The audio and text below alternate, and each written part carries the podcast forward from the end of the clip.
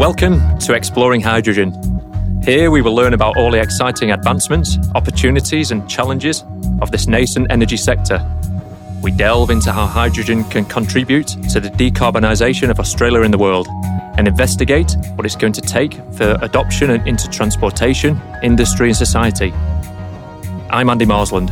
Welcome to our energising journey. Thrilled to welcome to the podcast Tim Mayers. Tim is the head of power sales for MAN Energy Solutions for Australia and the Pacific. Tim has worked in Germany for the past 10 years, as well as working in the Caribbean. He's been involved in power projects across the globe.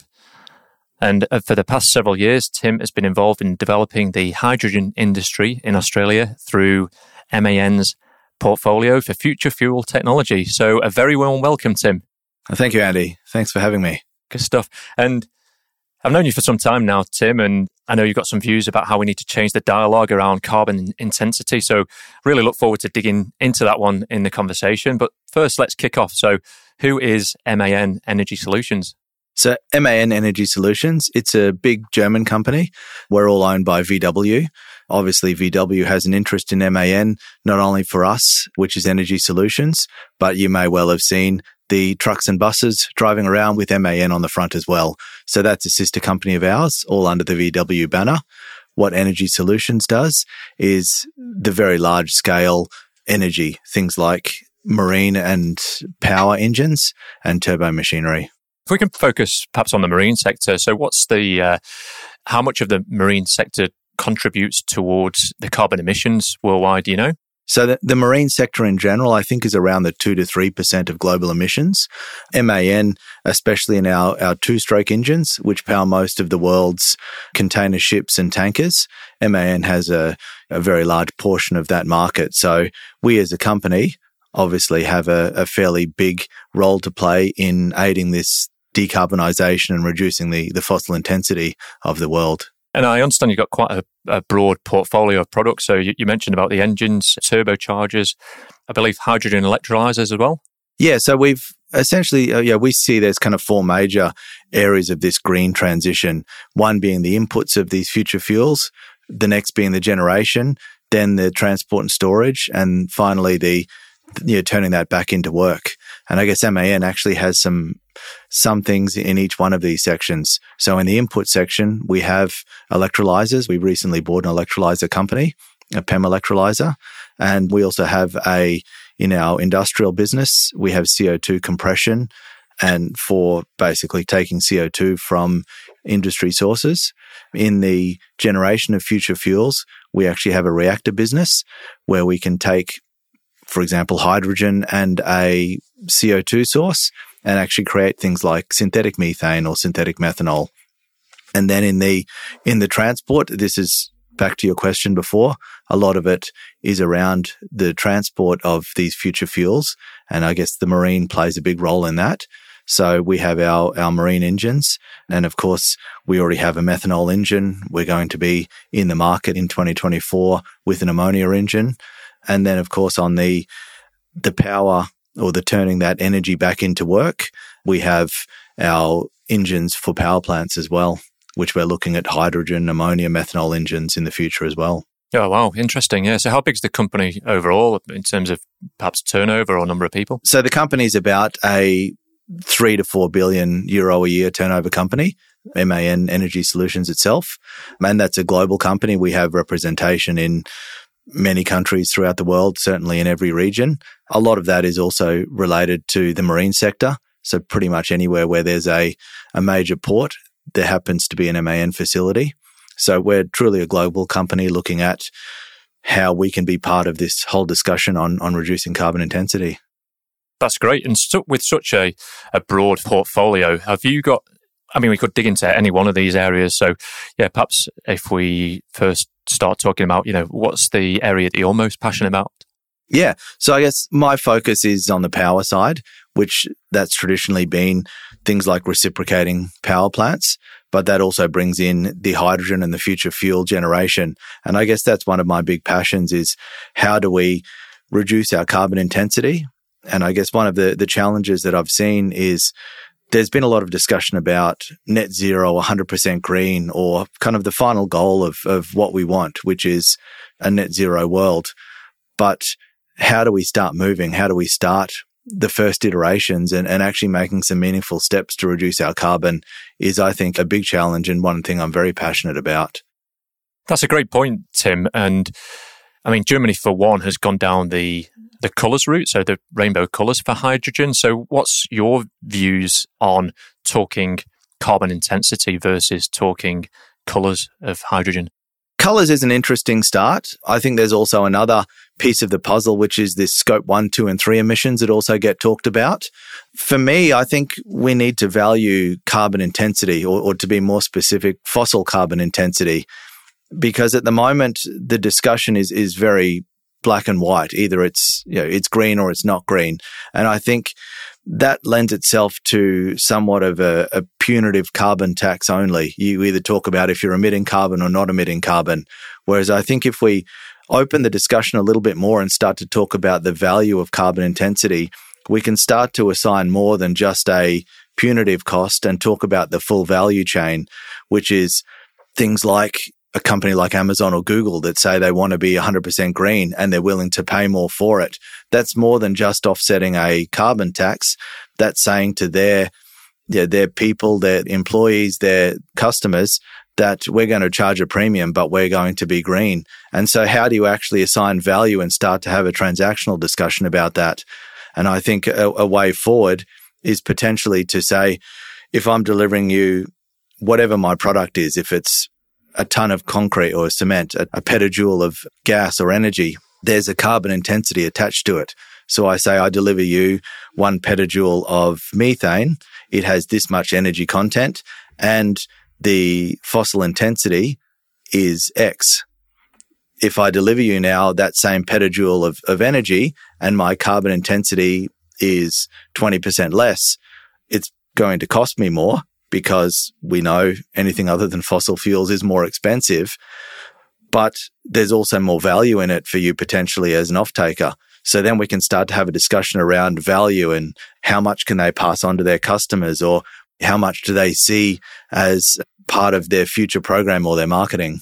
So much like, uh, I mean, dumbing it down to the layperson like, like myself. So going through the supermarket in the aisle of cereals and you get the ingredients list on, on, the back. So it's much the same as that of having the carbon intensity. So customers can therefore sort of choose what value that they're going to put on that carbon intensity. Yeah, I, I think it's a really great example, actually, that you, know, you essentially look on the side of the box of cereal and say, here are my ingredients. Here is the energy content. Here is the fat content. You know, here are the, the good and bad things involved. And I guess that's a very, very good analogy because you can then say, look, I'm delivering you this. And I guess like healthy food, healthy food tends to be a little bit more expensive, but people are willing to pay for it because they see value perceived in that. And so essentially we're talking about the same thing that the reduction in carbon intensity is going to cost more. But if there's more perceived value, then we can do that. And I guess where we are at the moment, it's very hard to have that discussion about what value do you attach to carbon intensity.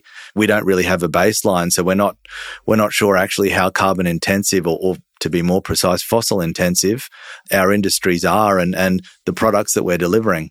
So I guess having that baseline of understanding where we are today opens that discussion around if I can deliver you something with less intensity, what extra value is that for you? And you touched upon it before about all the different future fuel options. For the listeners, would you mind sort of going through about what those options are? I guess particularly around hydrogen, hydrogen derivatives, and what are the use cases? So, what are the positives and negatives for each? Yeah. So, I guess the reason for that earlier discussion talking about carbon intensity is obviously it opens a different discussion in terms of future fuels. When you look at it from a binary green, not green, or even the colors I find can make it a little bit difficult to discuss. You tend to go down the pathway of carbon is bad, therefore I shouldn't have carbon in any of my future fuels. But when you look across the entire segments and hence my point before about talking about not only the inputs in the generation of future fuel, but the transport and storage of it, and then that ability to turn that fuel back into work. you realize it's a very complex discussion. And of course, we know the basis of the input is renewable energy. And of course, energy exists at a certain place at a certain time, and we need it at a different place and a different time to turn it back into work. But keeping it as electrons is definitely not a good way to to store and transport energy. And so I think quite rightly most people in Australia and the world have have come across the idea that hydrogen is a very a very good first step. So that's converting those electrons and energy back into a molecule that you can both store and transport. But that opens the next point, which is then how do we store and transport and how do we turn it back into work? So obviously ammonia and hydrogen have gotten a lot of discussion in Australia in the past couple of years because they don't have a carbon. And from the inputs and even the generation, it, seems quite logical. But once you start to bring in that transport and storage piece and then the ability to turn those fuels back into work, it's a lot more complicated. So ammonia, for example, has I think it's about a third the energy density of diesel. It is toxic. It does need a, not a whole lot, but a little bit of cryogenic and pressure to, to transport it. But we also don't have the infrastructure in the scale that's required. And then the ability to turn ammonia back into work is limited and, and still in its infancy as well. Hydrogen is probably even more difficult given the uh, the extreme nature of, of hydrogen, it needs to be, I think it's minus 253 degrees Celsius for, for it to become liquid. So we need an entirely new infrastructure and of a scale that can actually take the energy that we need to transmit. So that's got a big challenge. So I think some of the other options, things like methanol and methane, I think need a bigger discussion in, in this decarbonisation and reducing carbon intensity because we essentially have the infrastructure in a scale that exists to transport and use these fuels and the ability to turn these fuels back into work exists or is, is much more advanced. So it, it opens the pathway to this iterative type approach. But again, if, if we look at it from the binary green, not green, we see that there is a carbon in the system and hence why we need to move past you know, carbon, not carbon and actually talk about how fossil intensive is that energy I'm delivering you? Yes, yeah. And there's some really good technologies coming through on that about taking the carbon out of the methane at, at source. So, yeah, early stages at, at, the moment. I mean, the from what I've seen, the data out of those looking promising, but yeah, nowhere near the near the scale. However, as you say, using the existing infrastructure of the uh, of the gas networks. Yeah, so th- there's a few different ways to go. I mean, the one thing that we have learnt is there is no silver bullet there's not one solution. There's not one fuel that's going to save us as a, as a planet from the, this carbon dilemma we're in. It's going to be myriad different solutions and each one is going to have different pros and cons. And if we get away from this binary black and white, using methane or using methanol that do have carbon in them, and even if they're not completely green, but it's a lower carbon intensity or fossil intensity than today, that's a meaningful start. And the technology that we develop in producing these fuels, we're going to need for the next iteration and the next iteration. And so I guess the two points on that, one I'll touch on in a second, which is the commercial contractual. But firstly, on the technical side, the reactors already exist to take a hydrogen source and a CO2 source and turn it into synthetic methane or synthetic methanol. So from a technological perspective, we kind of have some of those first iterations already there. That's not to say that they're in their final efficiencies or, or they're, they're as good as they're going to get, but it, at least it's the first iteration, I think, in reducing our intensity. But I think the even more important thing is it's going to take us a lot of years to come up with a way that we can handle it commercially and transactionally. Because if I'm now delivering you this petajoule of gas, and it's this carbon intensity. How do I handle that contractually and commercially? Let's say next year I put in as technologies like direct air capture of carbon become more viable. Maybe I add 2% direct air capture of carbon next year. I'm delivering you the same amount of gas. My costs have gone up. My carbon intensity has gone down. Presumably the value has also changed. So we'll also need probably a few iterations from contracts and transactions to work out how we're going to handle a system where we're effectively accounting for the carbon a lot more closely. Yeah, great point. And I think the there's a lot of work being done behind the scenes on the certification side of things on the blockchain, but uh, like you say, how that kind of you know links into the um, into the contractual aspects of it and the commerciality. Yeah, I guess, and I'm not involved enough in in all of the details on the certification, but from what I have seen so far, a lot of the certification has been around greenness or and a lot to do with, with hydrogen per se. But I guess what I'm suggesting is maybe one step back from that and looking about more of a carbon accounting as opposed to a, a green accounting, if that makes sense. It's a very subtle yeah, distinction, yes, but yeah. I think that talking about greenness, we tend to go down the path of these colors as you talk about talking about fossil intensity is more about attaching a, a value to whatever product it is I'm delivering, which is perhaps a little bit different. You know, I hope that there's a lot of people in the certification industry that are already thinking along these these areas. But I think it's it's a way that we can move forward because we're talking about value and commercial side of it, not just a technology. Yeah, absolutely. Yeah, you touched before about energy efficiency, and one of the biggest reservations that I hear about the hydrogen sector is the poor efficiency at this stage and, and the fact that you've got to, if we're talking about producing hydrogen from solar or wind, you've got to use those electrons to produce hydrogen. You're losing energy at that stage. And then you've got to convert it back at the end. But I think those discussions or those concerns, they're missing the point somewhat in that hydrogen is a vector. So getting that energy from one place to another, or certainly those areas of the market that are hard to decarbonize without having that that intensity of so for example heavy transportation industrial feedstocks industrial heat yeah i think that's a, a fantastic point and it actually touches back on what we talked about before which is energy existing at a certain place at a certain time and you need it at a different place and at a different time and um, electrons aren't great for that piece of the discussion. Of course, electrons can be transported via transmission line, but that's pretty much for use immediately and relatively locally. We're not suggesting that we put a transmission line from here to Japan to try and get our, our renewable energy there. So I think at some point, you kind of need to take your, the engineer hat off, which says the efficiency of this system is terrible and, and take one more step back and say, well, what is it that we're trying to do? We're trying to deliver energy in a more green or, or a less carbon intensive way from A to B. And so that talk about efficiency, it's very real, but it's very real when you can convert it more into a commercial sense because essentially efficiency is another way of talking about cost. Yes. And I'm not sure if you've read Bill Gates' book, How to Avoid a Climate Change Disaster. And I'm all up for the, the iterative approach. One of the points that uh, Gates makes in that book is that we need to focus with the end of net zero in mind. And whilst it's all very well and good promoting technologies that may be only able to reduce that carbon output by 50%, we're kind of if that's as far as we can go, we might be left with stranded assets and it might delay the full conversion if we go down a particular technology route.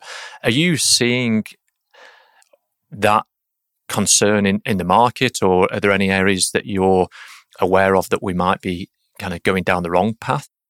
I think there's it's an interesting point. I'm, I'm certainly not going to claim that, um, you know, what Bill Gates saying is, is not right. I think, yeah, that's a very valid point that we need to, we need to have an end goal in mind, which is net zero.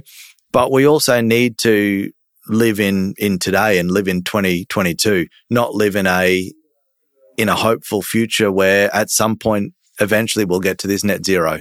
So I guess my perspective is more around we need to start somewhere. We don't need to necessarily say we're going to do a mega project that's going to solve all of our problems in one hit. And I think one of the, the major reasons for that is, is who is going to pay for that? You know, we're looking at how do we decarbonize in one step is going to require enormous investment. And quite frankly, we can't have governments being the, the sole drivers of this. We need private industry and we need private investment and finance to be part of the discussion. But if it takes you billions of dollars before you can deliver your first drop of green energy, greener energy, that financial barrier to entry is, is enormous because now you're talking about amortization rates of 15, 20, 30 years, which means that it sits solely in the governments. I mean, I don't know of many industries these days which would, or private companies, which would be happy with a, a 30 year amortization of their project. Yeah. So I understand the sentiment that we don't want to just sell ourselves short, but to get moving today, we need to have projects that we can amortize in three to five years. For that, we actually need projects that are not as ambitious because, you know, we're not talking about multi-billion dollar projects. We're maybe talking about multi-million dollar or, or 10 or hundred million dollar projects that we can then go to the financial world and say, look, I can amortize it in, in five years. What I learned from this one, I can move on to the next one with. So I think, you know, that's one of the key points for me is that iteration is not just from a technical perspective, but very much from a, a commercial and contractual perspective as well. And I guess to answer your, the other point of your question is what are we seeing in the industry? I guess from an Australian perspective, it seems to be playing out that way.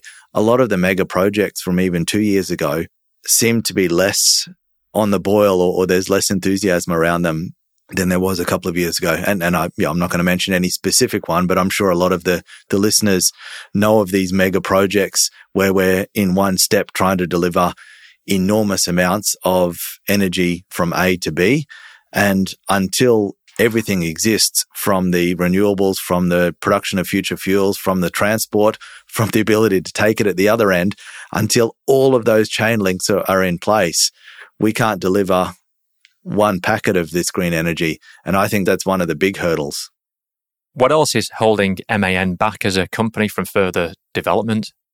I guess one of the big challenges is precisely this that at the moment, there is no real value in reducing carbon intensity. It's cheaper and easier to use fossil fuels.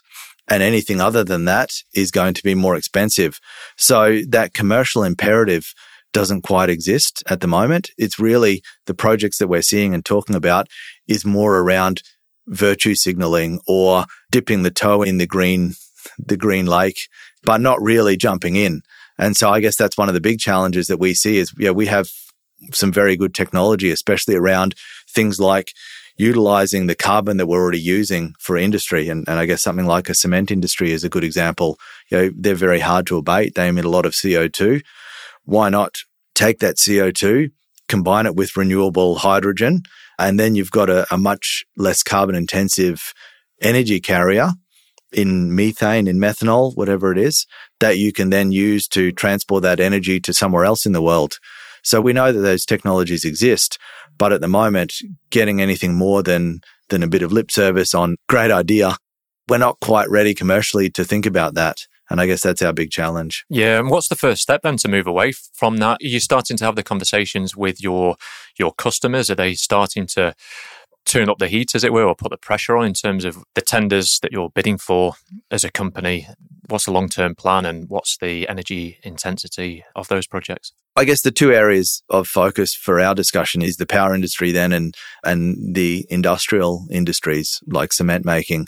And on the power side, it's more about not having stranded assets.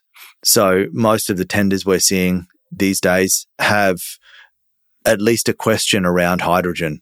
And when we're talking land based and, and especially things like using gas fired power plants at the moment, the logical pathway is to talk about hydrogen and hydrogen blending and eventually getting to a pure hydrogen engine.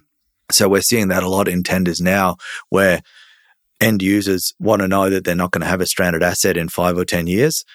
They want to know that if hydrogen does become available in a big enough amount, can we use it in our engines? And the short answer is yes, we can at, at 25% at the moment. And within about the next three to five years, we expect that we'll have 100% hydrogen engines, which means that there's more confidence around going to investors, going to the boards to say, look, I'm, I'm going to put in a gas fired power plant now, but I know that as hydrogen becomes more viable, I can retrofit, I can make sure that I don't have a stranded asset. The second area, which is the, the industrial areas like cement making, that's a little bit different that it's not about stranded assets as much as the risk of them still having an industry in the future. And so they see carbon as their single biggest concern and how are they going to be either taxed or regulated or, or you know, do they even have a an industry in the future? So they're looking at what technologies exist or what pathways exist that they can use to to ensure that they can remain viable as an industry and also fulfill targets and, and goals that both the world has, but also their own companies have in terms of reducing carbon intensity. And so they're looking at it from a slightly different perspective, which is more of a, a risk of them having a viable business plan as opposed to a risk in power of having a stranded asset. Yeah, that's a really good point. And I've been involved in the hydrogen sector for probably about three years now. And so much of the discussion with a lot of the, the big emitters is yes, we realize that we need to decarbonize. We don't want to be first mover. We want to be second or third. So to take away that risk of having the stranded assets, and you know, it's a difficult one to overcome. You do need some some thought leaders, some some people who are prepared to take in take that investment forward, and it does need government on board to get it to that sort of critical mass. Yeah, and I think you, you touched on a really good point. There's, in a way, a first mover disadvantage because the first projects are probably always going to be more expensive and, and whatever you're producing of if it's some sort of future fuel is probably going to be more expensive than than future iterations. So how do you handle that challenge? Well, most companies are saying, I'll be a fast second mover, but I'll let someone else put in the more expensive plant and I'll take generation two. And I guess that is where governments need to need to step up and say, look, I'm I'm willing to to help out getting the generation one of these future fuel plants going so that generation two onwards, the industries are a little bit more willing and, and viable to start moving on it. What else do you think needs to happen then to for Australia's hydrogen and decarbonisation ambitions to be realised? Is there any particular areas of policy change or regulations that you've identified? I think certainly around this carbon intensity and, and fossil intensity and, and how we can get that discussion into it.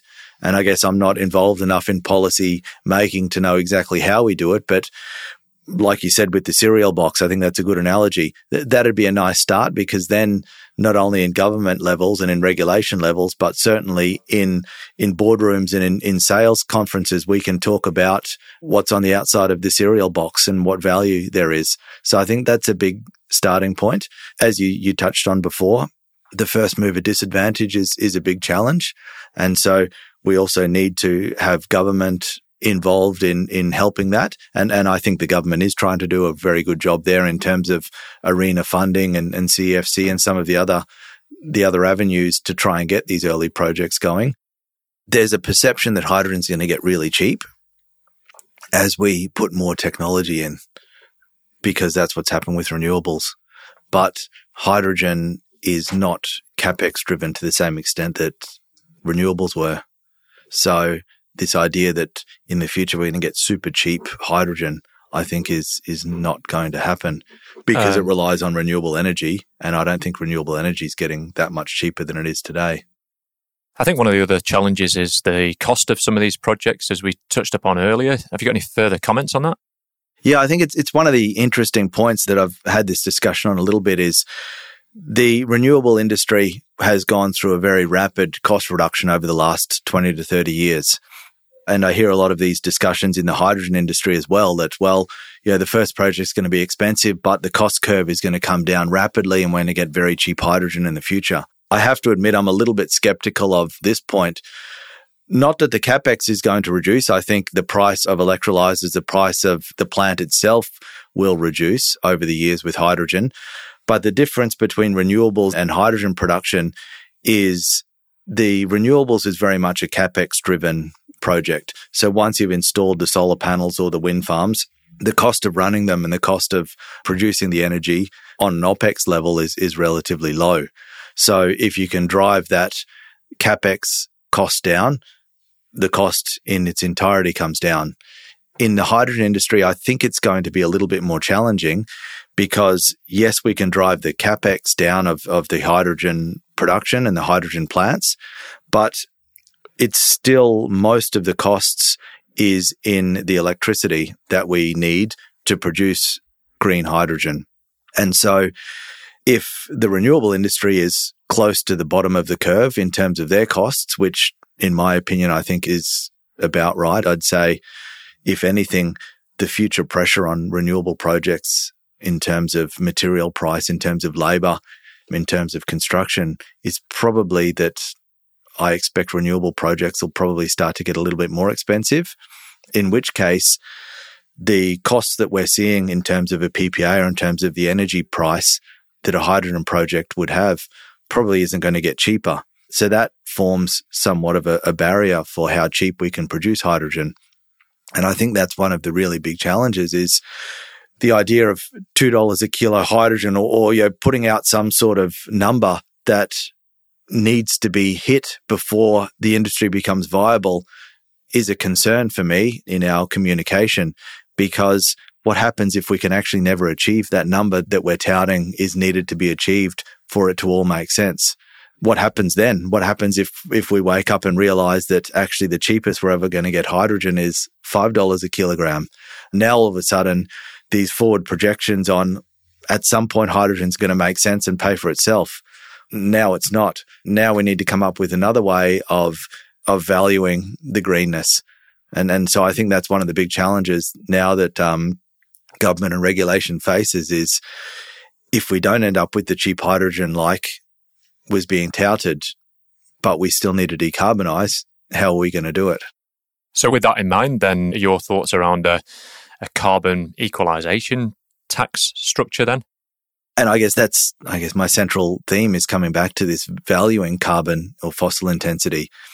I think that's for me the only meaningful way I can see forward at the moment in the discussion then, which is rather than assigning the value of hydrogen or of essentially the renewables, value the carbon itself. And I guess the other aspect of that is at some point, carbon becomes more and more valuable because everything that we have, including ourselves and all of our organic material that we use in the world, has carbon involved.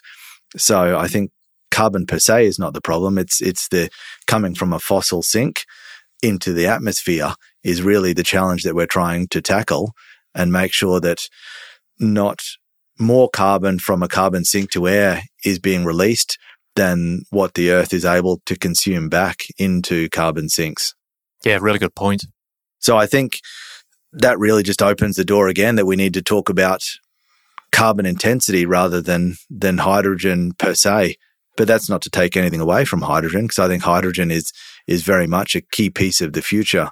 But the discussions around the cost and, and the transactions, I think, are a little bit more nuanced and subtle than we're currently giving it. Either through your work at MAN or more broadly, and you, I know you're well read and researched in the energy industry. Are there any specific technologies that you're excited about at the moment that the listeners would be interested to hear about? Certainly in the the ammonia space, I know ammonia has its challenges. I think what's really interesting, so I think from 2024, MAN's going to have an ammonia engine for two stroke. I'd say the initial case for that is going to be ammonia ships in the future will probably burn fuel, such as in the methanol industry, pretty much all methanol tankers these days use methanol then to power themselves. So I think the technology in terms of how do we turn some of these future fuels into work is a really interesting space. I think the future fuel production itself is still in its infancy. So there's another project that MAN has been involved in with another sister company of ours, Porsche, has been doing a project in Chile called Haru Oni. Um, MAN were a, a sub supplier of certain technology, so we, we didn't own the process. But the project, in summary, is essentially taking direct air capture of carbon and renewable energy to make hydrogen and create methanol out of that, green or synthetic methanol, and then convert that methanol into synthetic gasoline. And so I think that some of those new technologies and pathways to create fuels and, and systems that we currently have. So we don't need to completely change, I guess, globally, 3 billion car users' ways of transporting in one step. Maybe we can green the fuels and allow a longer transition of people from you know, fossil fuel cars to hybrids to batteries to whatever else, you know, hydrogen or whatever else the future cars could be. So I think that greening of the, the fuel sources is very much in its infancy in terms of the latest iteration. And where do you think we're going to be in, say, 10 years' time? I hope we're a lot further along the road. yeah. I hope that this discussion around carbon has gone further so that some of these projects that we're talking about are actually in operation. I think in 10 years time, the biggest challenge will be still around the, the cost and still around the commercial side of it. But if, if we have a, enough projects and enough movement in talking about the carbon intensity and how do we reduce it, I can actually see in 10 years time, we will have made some meaningful steps. In 10 years time, have we got that net zero already in our focus? I'm not sure. My gut feel would say it's still off in the distance and it's still over the horizon. But at least if we're getting that carbon transaction closer towards zero, as in we're not using quite as much carbon relative to what the earth can consume back, then I think we've made some meaningful steps. I think the developing countries is going to be a really big challenge because, as we've said, any of these new technologies are more more costly. And, you know, countries like China and India and, and a lot of the developing countries, they still need access to cheap power for kind of their first generation of development. So I think that's going to be one of the big challenges still is, is not cutting off the, the carbon in a way that, that disadvantages huge swaths of, of the world, but done in a way that we can iterate our way and keep the value for as many people as we can in the world. Yeah, fantastic. Where can the audience find out or follow what MAN is, is doing? And I presume you've got, you've got a website that we can put on the uh, the show notes. And uh, the project that you mentioned, Chile, I thought that was a really interesting one as well. Uh, is there a project website for that one? There is. So we can put all that in the details afterwards. A lot of what MAN does is obviously on MAN's website. So if you look up MAN Energy Solutions, you can get to a lot of the details. There's obviously quite a few LinkedIn articles and MAN is quite good at when there's new updates, putting it in into LinkedIn. So if you want to follow MAN on LinkedIn, that's a good way to see some of the new technologies. And I guess a lot of it is to do with the overall groundswell of, of this discussion. So that the more that we have these discussions, the more that we have these conferences, the more some of this knowledge that exists in, in various parts of the world and in, in various projects flows across international borders and, and countries like Australia start to hear what's happening in Chile or what's happening in, in North America. And so I think these, these conferences and these discussions across international borders is going to help. Yeah, fantastic. Thanks so much, Tim. Really appreciate your time. We've covered so much from the macro to the micro. Appreciate you sharing your thoughts. Fascinating discussion and wish you all the best for the future. Oh, thank you very much, Andy, and, and really appreciate the time and also the format that you're doing. I think it's a really good way to to get this discussion a little bit further in the country. Cheers.